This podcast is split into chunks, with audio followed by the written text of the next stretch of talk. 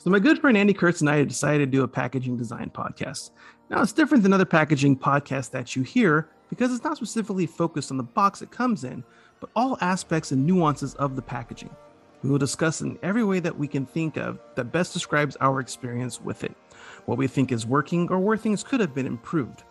We will also talk about what is involved with owning a small firm and running the everyday ins and outs. And to let you in on a little secret, we really love what we fucking do. Kirk Visola is the founder and creative director of Mind the Font, a full service CPG branding and packaging design agency. And Andy Kurts is the founder and creative director of Buttermilk Creative, an agency that focuses on packaging and branding design for the specialty food and beverage space. Together, we are Kirk and Kurtts. This is the Kirk and Kurtts Packaging Design Podcast. Kirk and Kurtts number five 60% of the time, redesigns work every time. Hello, everyone. My name is Kirk Visola. I'm the founder and creative director of Mind the Font, and I'm here with my good friend Andy Kurts, founder and creative director of Buttermilk Creative. And we are Kirk and Kurt's packaging design podcast show, retro review, special people's thingy. Um, it's so good to see you, Andy. I, yeah. I was last week was weird because you know we both had shit going on and and and we had to redo things and reschedule things, but we finally hooked up and we finally got the podcast together and and it was really fun. Uh, this one I think is even going to be more fun, more yes. fun and more thrills. Oh yeah. um, so as you guys know, we come in here every week and we talk about packaging, and it's not just about packaging design and aesthetics, but also the ins and outs of owning our own firms and the trials and tribulations that we face, as well as the, the successes, successes, and triumphs and I really have a good time talking to Andy. It lifts my spirits and gives me hope in in the future of my career and in this field. Because some days we just don't feel like doing anything. It beats you down. yep, beats you down big time. Um, so how was how was your week, Andy? It's been good. Um, just trying to wrap things up before, you know, sort of taking it hopefully an easy week, at least work wise. It won't be easy with preparing food and family wise. Oh God. It's gonna be easy work wise because like all our clients, you know, obviously like they whether no matter what your denomination is Correct. or all that kind of stuff, people pretty much like Thanksgiving week, they're done. They're checked out. Yep. Yeah. And so, but it's just, you know, trying to get things ready for that and then lining stuff up for um for the start of the year, um, just all that kind of stuff. Like, and I mean, this could be a whole nother podcast, but it's like, you know, as like a running your own thing, like you, um, you celebrate the end of the year, but then you, your, the pit of your stomach like drops because you're like, I have to do this again next year. And, and it's like, uh, and so on one hand, you're like, you celebrate that you survived and hopefully thrived this year, but then you had to do not you don't have to do it all over again like it's groundhog day but you just it's like well yeah now now you just have to jump back into it and and set things up so you can keep going into the next year. So um yeah mentally preparing for for that is is usually the hardest part. Yeah. Like, once you're in it though and, and i'm realizing this too like there's just days where i don't feel like fucking doing anything um just because like like I'm just I'm just spent, man. Like this has been I'm just tired of, of the pandemic. I'm tired yeah. of always having to to go out and hustle and prove myself to clients and find clients and then do the work and and you always as as we were just talking about before we got on, you always have to to be on. You always have to be thinking and doing stuff. And then yeah. sometimes you just can't. And then you will have that epiphany moment, like, you know, where, oh shit, this is what we need to do. So hopefully there's enough time for you to have that moment as opposed to being being pressed and stressed on deadlines where you're not able to fully matriculate an idea that you may have. Yeah. But yeah, man, I I I do appreciate the the hard work that goes into anybody who is an entrepreneur and what they have to do and and what they have to the guides and goals they have to meet in order meet in order to make sure that they don't trip on their feet or fail or whatever. It's truly truly crazy last week we spoke about something that was very interesting and and it was the bugs violators you know, and and different aspects on the front of the package. And one thing that you said that most people don't really think about and they should think about is the next phase. Like, what's the next phase to your package? What's the next phase to your design? And mm-hmm. when does it come time or when is it purpose to actually do a redesign? When do you need to make that necessary step in order to make sure that your brand continues to succeed or doesn't fail miserably? And I really, really love this this topic because it's super, super subjective and there's so much nostalgia and history and um, notoriety and familiarity bred within the, within your brand that if you have a, a very um, active and very loyal following sometimes it can be a bit alienating to those who have followed you um, so and if you totally change the package so what i like to do is i think about what is the best thing you can do for the packaging and, and how can you make it new but not too crazy. Some people yeah. do it well, and some people just fuck it up. And we're gonna. I'm. I have a couple brands in mind. I know you have a couple brands in mind, but this is going to be a very interesting topic to talk about. Yeah. No. Redesigns are one of those. Just. Um. I guess it's almost like the. Probably in every, um, sort of design meeting, is the elephant in the room, whether you're a completely established brand or you're brand new, you just launched and you realize that, you know, some of the things could have been articulated a little better on your on your packaging.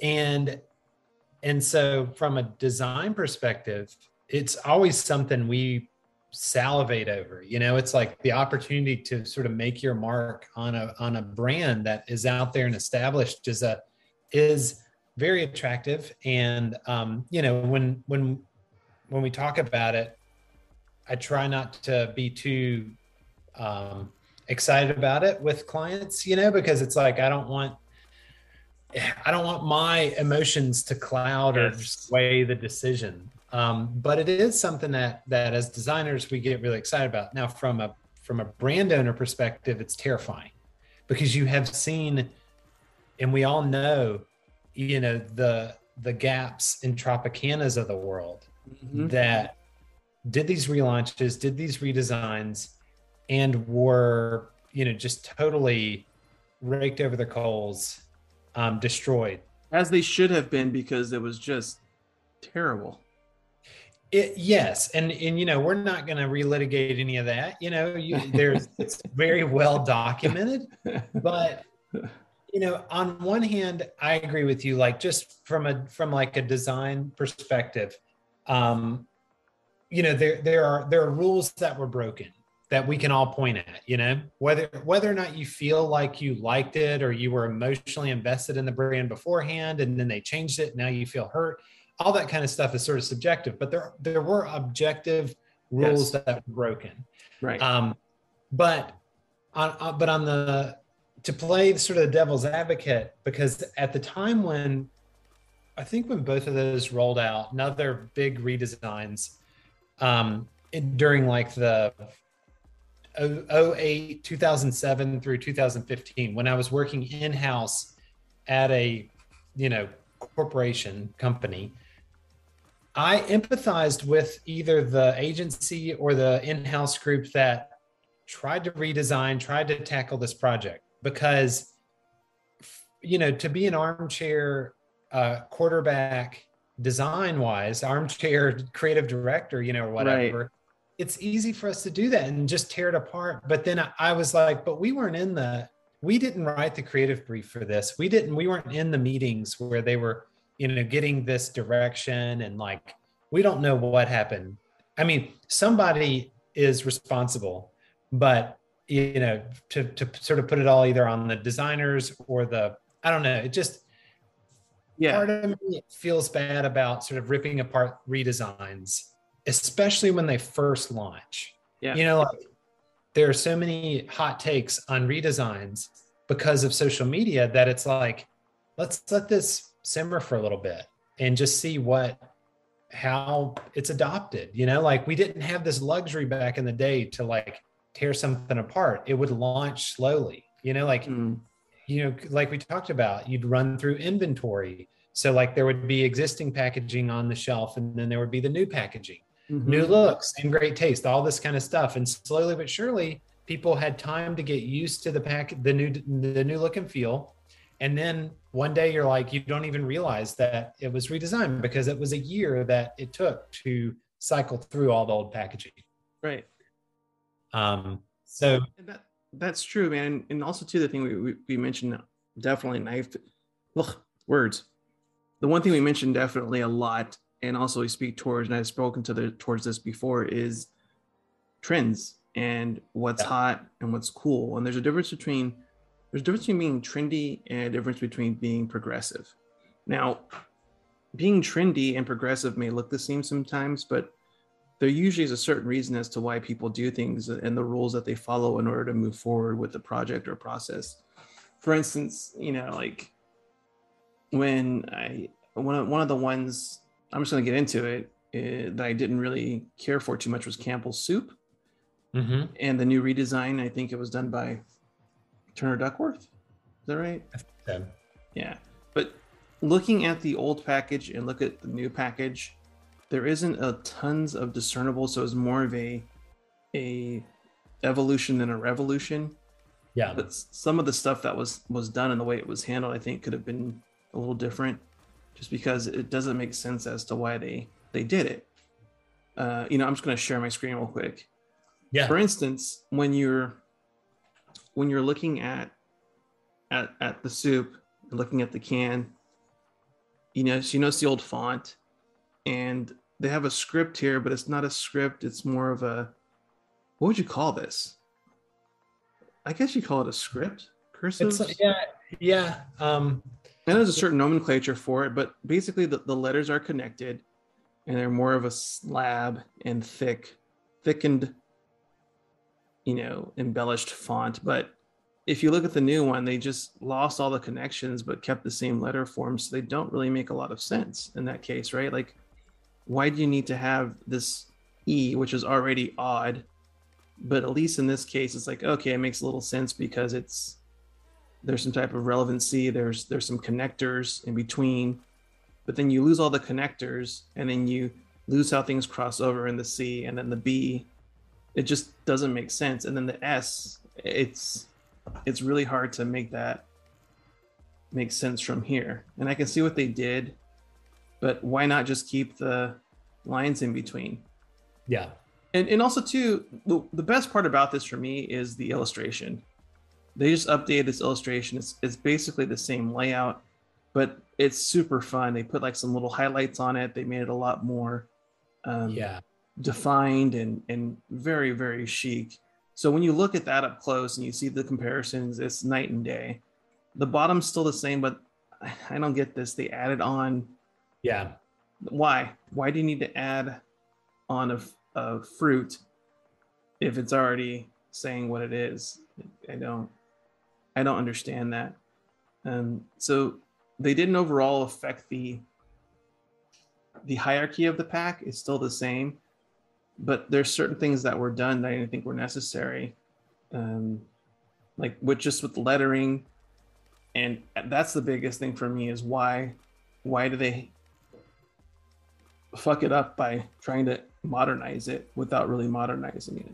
So, and that's one of those things like we were just talking about. How can you slam them because you don't know what was going on? But to me, it seemed like they were trying to do something to refresh it and clean it up. But when you do that, sometimes you have the potential of breaking things. That's just, and this is totally my opinion, and it's subjective. Um, and we don't know what the brief said, so that's that's where I'm going with with this one. That for for redesign is a kind of a, a miss for me.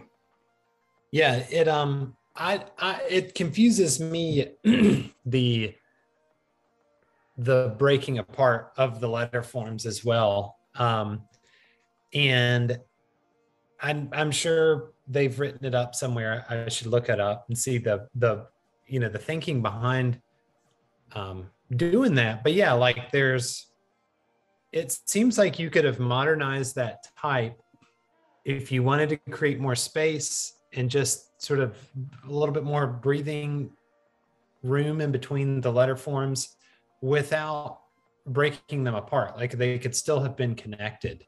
Yeah. Um, because it, it does sort of feel a little disjointed. yeah. Um, and then the yeah, it's interesting that they traded the the sort of larger flavor um, identifier for the product photography, which is off to the side.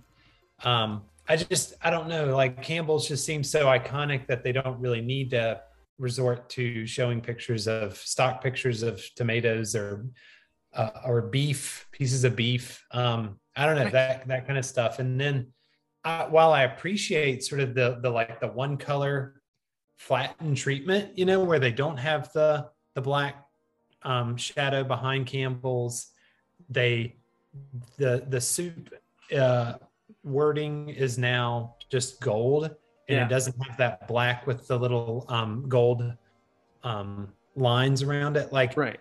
I appreciate that, but I also feel like it lost a little bit of its personality um, when it when it sort of went to that one color flat or not one color, but you know, sort of flat. Yeah.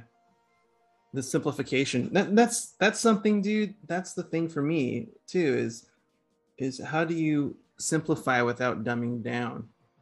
Um, that's that's kind of where I'm feeling this this went. They the weird thing was they really brought tons of attention to the center of the pack with the seal by making that super elaborate, but then pushed everything else back. Like pushed back the size of the tomato, the soup, um, the top with the Campbell's. It's just they pushed everything back, but then for some reason wanted to emphasize the seal, and then add this tomato. And the biggest problem with with for me with with the adding of of an image or adding of a tomato is it, it doesn't do anything for the pack. There's Mhm. no appetite appeal. There's no need because you already say tomato and people are used to buying it. You don't need the appetite appeal. I guess if you're trying to appeal to people who don't who don't read English or who don't look at things in, in English or see it that way, it might help by having some type of of product on there to show what it is. But other than that, I really can't see as to why you would need to have that on there. It feels weird too. Everything's centered, and then off to the side is just this. It's almost like a throwaway. Yeah. Like, I mean, tr- for me, it would have been like more fun here. You know, like, like as a little hint of flavor, and then the name underneath it, or Yeah. something. I don't know. It's just doesn't make much sense. And the other thing Yeah. too that that I think they could have improved is which I never understood with Campbell's is the whole um, ratio of, of pages and layouts. When things are split, like 50 50, which this is, it automatically takes away from the design too. If they just would have brought the red up like a little bit and made the seal smaller and the branding a little a hub a higher, well, a little higher, I think also that would have helped too by making the red like start it off or even make the red bigger and go lower. But one of the two, like being in the middle, just feels very. I think that could have been a push that they could have tried to explain as to why aesthetically it would have been more more pleasing to the eye as opposed to seeing it 50-50 Yeah. but hmm, just me yeah so campbell's overall the if I, if I were to grade this i'd give it a solid c Yeah. it's just average. it's it's not as far as an evolution goes it's not too crazy but as far as them being able to do more to make it easier to digest since it is soup Yeah. um, yeah I, I think they could have done a little bit more Yeah. I agree with you. I um it always fascinates me when like really big studios which do amazing work um you know sort of do these redesigns and um and either how much they change them or how little they change them and you know you assume that if it's a major studio it's likely was a huge budget you know and so it's like sort of fascinating to sort of think about sort of the the conversations that happened um as this sort of went together and I don't know. Um, yeah, Yeah. And there's there's also a certain amount of of sensitivity to that I totally understand, and and I've worked I've worked at places before where they've had a product around for you know 40 or 50 years and it's like a flagship product and no one wants to touch it no one wants to do anything to it because it's super sacred and yeah, I feel that, you know, putting yourself in TD's shoes, you have to see that they had to make sure they weren't offending anybody or, or going too far, which probably means that they had some at least one more option or something that pushed the envelope a little bit. Oh, yeah. right? And I Oh, would yeah. love I would love to see those. I would love to see the the deck and and how they went about explaining it and what they're explaining. I'm sure a case study will come up, but seeing seeing as to how they arrived at this conclusion would be so great.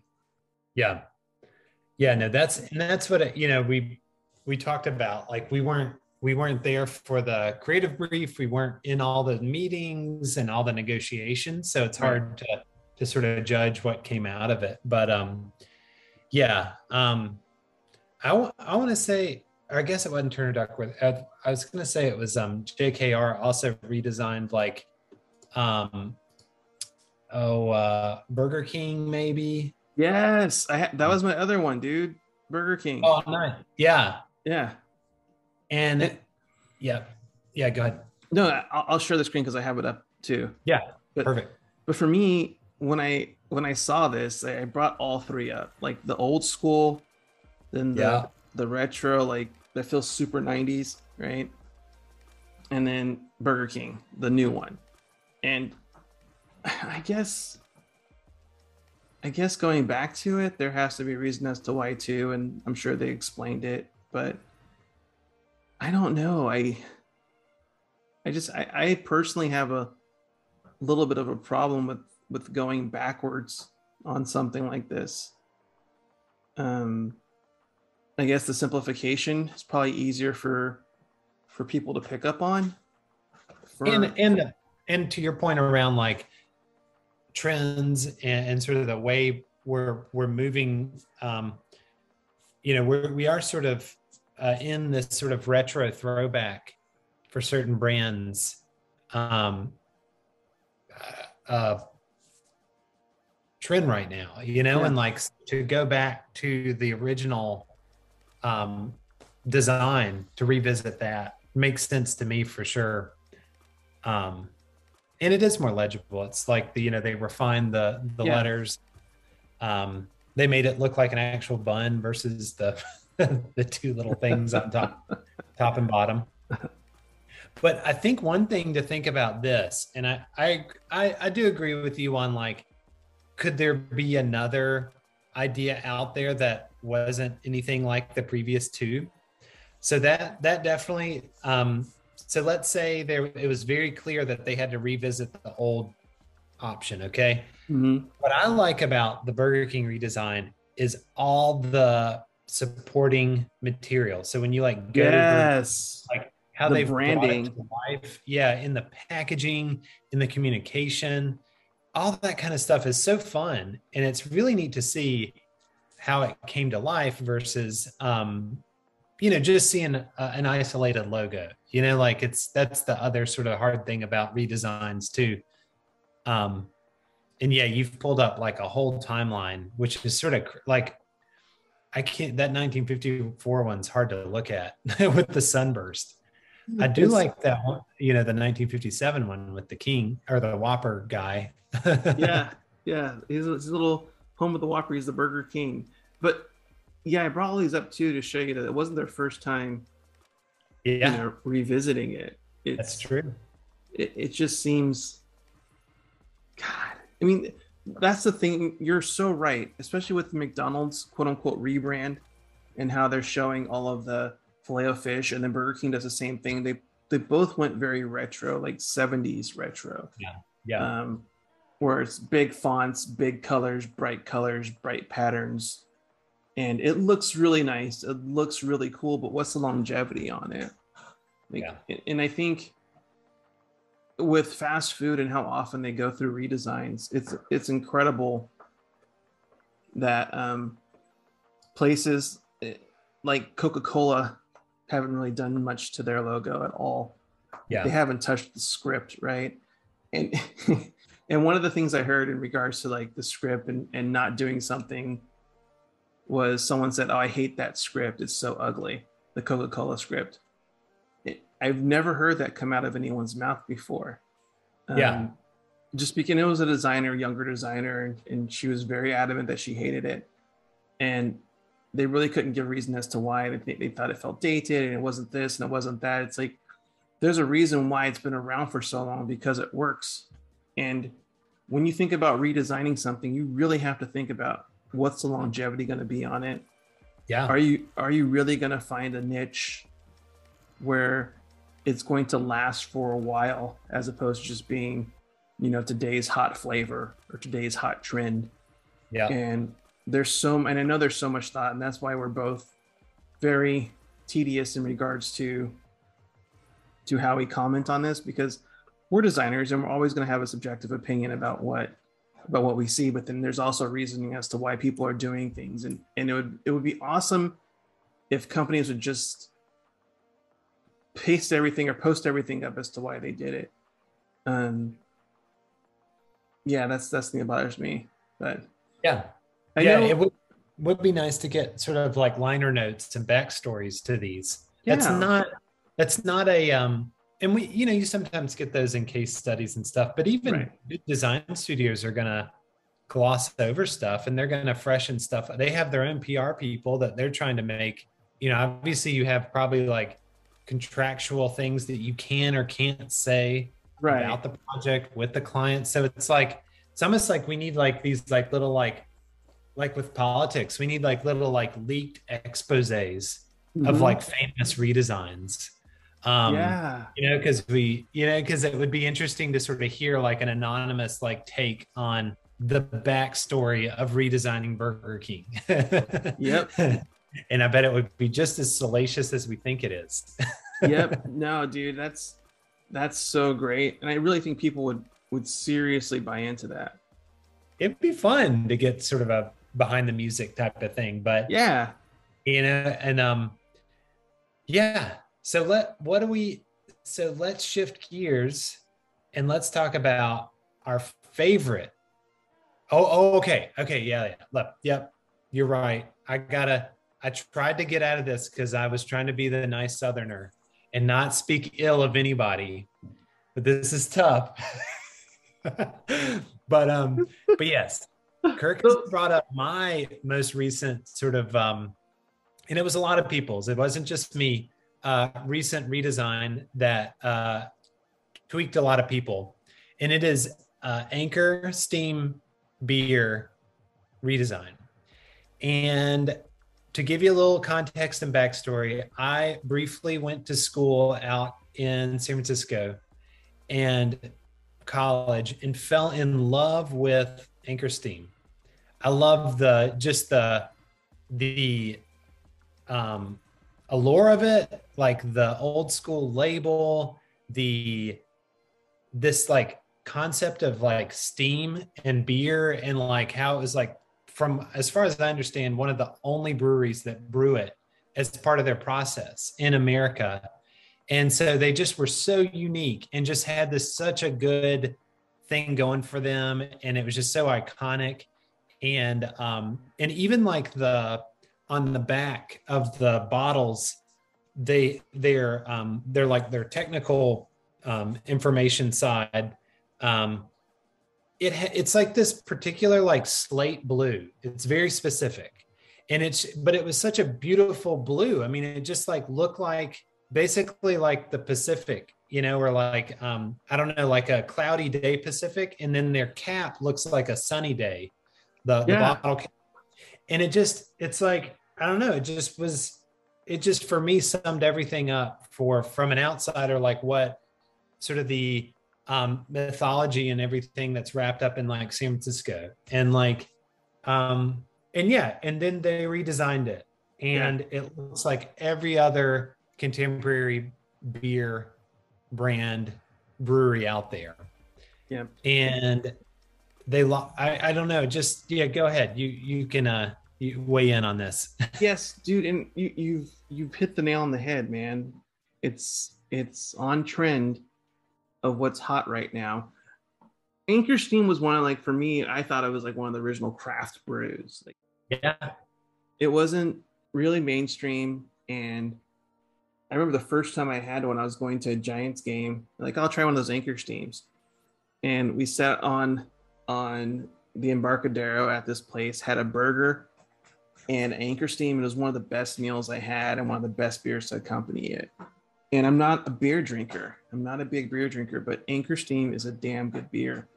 And I remember the label itself, it just felt, it feels right. You know, it felt right. It felt like that's what belonged on it. It felt like even the awkwardness and odd type treatment, it's everything. Called, yeah. It, it, fit it fit the can. It fit the, the brewery because that's just how it was it was born. It was how it was brought up. It wasn't perfect. It was and and then they go to this super clean and and here's the thing that the new packaging is really nice it's nice i mean if if i if i were to see this and if it was something else besides anchor brewing i'd be like oh that's a nice design it's but, attractive yes yeah, eye catching yeah. Yes but it's not it's it's not in line with what they could have done. I wish they would have had some type of transition from from the old to the new. Like could you have cleaned up the anchor steam beer on in the banner and kind of did the anchor and kind of just clean things up a little bit to keep the same hierarchy like campbell's? You know where you're doing an evolution as opposed to a revolution? But this is a complete revolution. When i first saw this in the store i i was like what is that that's not anchor steam is it that's weird like that was yeah. my reaction um, it wasn't like oh that's cool it was like what the fuck is this um, and I think this is one of those those situations probably where they're like, oh, our sales are down and we need to do something to freshen it up and freshen up our our look and feel. And some marketing person said, oh, that's great. Let's have someone redesign it. And this is what they came up with. But I, I would I would seriously this is probably the one that's most interesting to me to see where they were thinking or what they were thinking because Campbell's has a ton ton of um, nostalgia to it and a ton of people who look at it. And the changes that Turner Duckworth made, I think, were were well well thought out and, and handled okay because because they didn't go too far. This one, it kind of seems like it's not the heritage itself isn't that crazy, but people like you and people who are from the Bay Area and that have had Anchor Steam know what it looks like. And then to go here with it, it just feels like I can see why they did it. They wanted to reach a wider audience. You know, they wanted to spread their wings and go everywhere. But I just think like why why let go of that that piece of you that was always just kind of cool. Yeah. So that that's the thing that's that's interesting to me. But I when this came out, I remember um, just seeing uh, an article pop up from the San Francisco Chronicle um, that they interviewed the guy that drew that original anchor, um, Jim Stitt, and he's still alive. Mm-hmm. And he um, he actually lives in San Rafael. Isn't that where you live? No, no, I, I live in San Anselmo, but San Rafael is pretty close. Yeah. Okay, yeah. so so he said he was very diplomatic. He said, "Of course, I can't be critical of them." I expected them to make some major modifications and they did. I think it's okay. It's not bad. It's just different. and and um, he did bring up a good point about how to your and it's it and it's it hits on your um your take on them reaching a wider audience and, and probably broader distribution is that he said that he saw a very strong shelf impact Yes. And that, you know, he thinks what they've done is probably correct for the current audience. So, so yeah, like for a lot of us who are emotionally attached and to this original design and brand, um, it does, it's, it's hard to, to sort of like put that, to put those emotions away and just appreciate it for the design, you know, like shelf design aspect because it does. Like now, when I go, we can get just regular. We can get the the Christmas beer here, and then the. I guess we can get the porter too. I don't know. We can get just about all of them Yeah. over here in North Carolina. But it is so easy to find this now, especially Yeah. in like the little six pack can. Like yeah. This is like it like shouts at you. So like I could always find it and I could always hunt it out because I knew what I was looking for. That Yep. you know the the bottle uh, in the in the holder. But now it's very easy to find, and so I hope that that brings them a lot of new sales of people discovering it because it's like I've never noticed this before. Yeah. Um, you know, Yep. what's this new beer? yeah No, and that's that's exactly what I thought. I'm like, oh wow, that's nice. When I first saw it, because it was bright, it's yellow, it's it really pops off the shelf, and that's the thing you're trying to do with your product is to make it pop. But yeah. but in in you know my case and in your case, it kind of alienated us a little bit. We're not going to stop ever buying or drinking Anchor Steam if someone offers us one. We're not that Yeah. jaded, but we felt a little. I felt a little betrayed by the drastic means of how they went about it because they still could have kept they still could have kept the same hierarchy yeah. too but it bottom line it's it's a nice it's a nice redesign it just was so far from the original that i was a bit jarring Yeah. but we we see why they do it and why most brands would do it is to generate sales and generate more more talk and chatter like we're doing but also to kind of make an impact on a broader audience and and i think that's exactly what happened here yeah. Yeah. Yup. Ooh, man So, real quick, mm-hmm. we'll end the show with talking about our one of our favorite redesigns, and it can be recent or a long time ago. And because I've been thinking about this, yeah you have to give me time I can go ahead and talk about mine. One of my favorite redesigns is the redesign of Chobani. And Oh.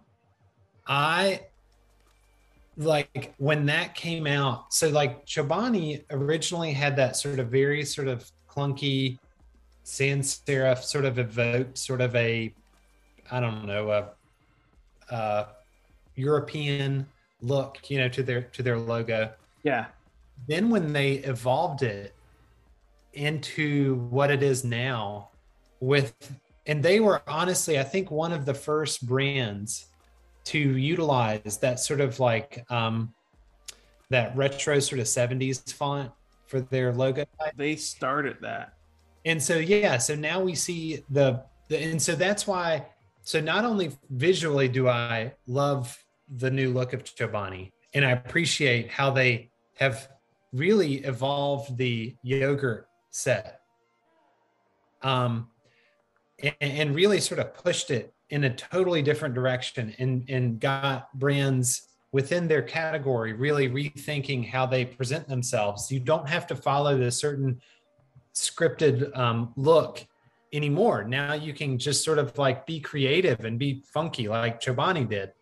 Um, I also think that they've made such a lasting impact on the rest of packaging design, not just within um, not just within the yogurt category, but all over. Because now you see the Chobanification of Yes. cashew chips Yeah. and, and and tortilla chips and I mean beverages. I mean just everywhere. And I'm not. It's not. You know, some people are pretty. It's a little too close for my comfort as a designer, but other people are just, you know, sort of tapping into a a really beautiful visual trend that a lot of folks are are using. yes So um so yeah, that it was just sort of one of these things that it's like I didn't know we needed this until they released it and I'm like, okay, that that typeface is or in similar typefaces is what the world needed to Yes. design things now. yes no it's like super super sexy Yeah. um, no dude that, that totally makes sense i don't have a favorite redesign i can think of like just i was super happy about yeah man I, I just can't off the top of my head be like oh i love this just because i'm kind of a a sentimental person who doesn't really i mean most most of us people will say they like change but most of us don't like change no, we don't like it. that's not true at all i you know what? oh shit you know the um, speaking of change, I recently, not recently, but a year and a half ago, we talked about this last week too, redesigned the Micron pins by Sakura. Yeah, that's a good segue. So that's the there you go, man. Thanks for reminding me. Um, because that's that's my favorite redesign of the past year. But but the coolest part about about doing that was just the ability to go in and really see what they wanted to do. And when you talk to the people there that were working at there that had been there for a while and they all really really loved loved the pack. And they were they were very cautious about touching it and messing with it and doing anything awkward or weird or different because they had just gotten so used to seeing it Sure. and so, whenever you're approaching something like that, like we were saying, you have to be careful. And if the people who are working there are that cautious and conscientious about the pack and the effect that it has, not only on them but on the market, you really have to think about how how it impacts the consumer as well. Mm-hmm. And that's always something to keep in mind. I use microns quite a bit. I'm not I don't use them that often, but I use them quite a bit because I love drawing. And they're one of the few pins that when it hits the paper, it dries fairly quickly. So you're not dealing with a ton of ton of different um, ink running and thing of that nature. It's always just kind of kind of once it's on the paper, it's done, it's set, which makes it really nice. The lines are consistent. The ink is usually very good. So that that was something I kept in mind when I was thinking about this. The other thing that really helps too is it already has a pretty strong blocking system with that magenta in the background. Mm-hmm. You know, with with that strong color of of magenta or pink or whatever the fuck you want to call it in the background, it really really um was was working well. For me, I, though, everybody knows what you're getting when you're buying these. They're pins, right? You know, you know they're pins. They say they're pins. And the one thing that really was throwing me off was all the other shit on the front of it. Mhm. With the website on on it, with Pigma Color Technologies, along with the AP and Secure, it's like, can that go to the back of the pack? Because Yeah. oftentimes, just like when working on anything, you need to think about what are the most, especially packaging, what are the most important things or prominent things that need to go on the front of the pack. Uh, and then you can say, what can we put on the back legally? And also, what is not going to be most powerful and impactful when we do that. So, looking at this package and really doing things, I thought, okay, it's by Sakura. So I think that's important. It has it has a number of pins. It has a type of ink, since that see that logo changed. So it has a type of ink that's being used and which brand it is. Now Sakura makes the Micron, the Micron PN, the brush, and the Micron graphic. Those are all different different um, types of pens. And so the color palette for the Micron was an orange. And as you can see, man, this this thing was just the front of the pack on the old one was just so It's tough. Yeah. It's, It's- a yellow against a, a pink, which is sort of in certain cases that works. And it's this high contrast, sort of like colors that shouldn't go together, but attra- are attractive. yeah. But in this case, they it's just very, it just feels very abrupt and not, right. doesn't work together. Yeah. And the other thing too is whenever this is something to keep in mind and where I've made a terrible mistake before is printing white on yellow. Mm-hmm. You can't. You can't put it. No matter how dark you think the yellow is, it cannot be done. Um, you have to add some some cyan to it or something just to darken it up a little bit. When you add black, it muddies it and it turns it to this weird, bad mustard color. But if you add just a little bit to push it to be like a red orange, um, Yeah. that really helps. So that's what we did here. We went with a strong orange, but kept the white type. Add everything in front, and then the colors themselves were indicated. This is really weird. The front of the pack has a clear capsule over it, so you can see the top of the pins, the actual pins, but the bottom, the pins were printed onto a piece of paper to represent the colors of the paper. Uh, of the pins, I'm sorry. So it doesn't make sense that you would have those printed on the bottom because why would you have the actual representation of the pin on top and then print the bottom of the pin on the bottom So I initially had told them, well, let's just make this shorter. So you can just Mhm. see actually see the bottom of the pin. They said no, because there's lots of shifts in here. This Yeah. the paper inside will shift up and down. You won't be able to tell anyway, and it won't cover it properly. And said, okay. Mhm.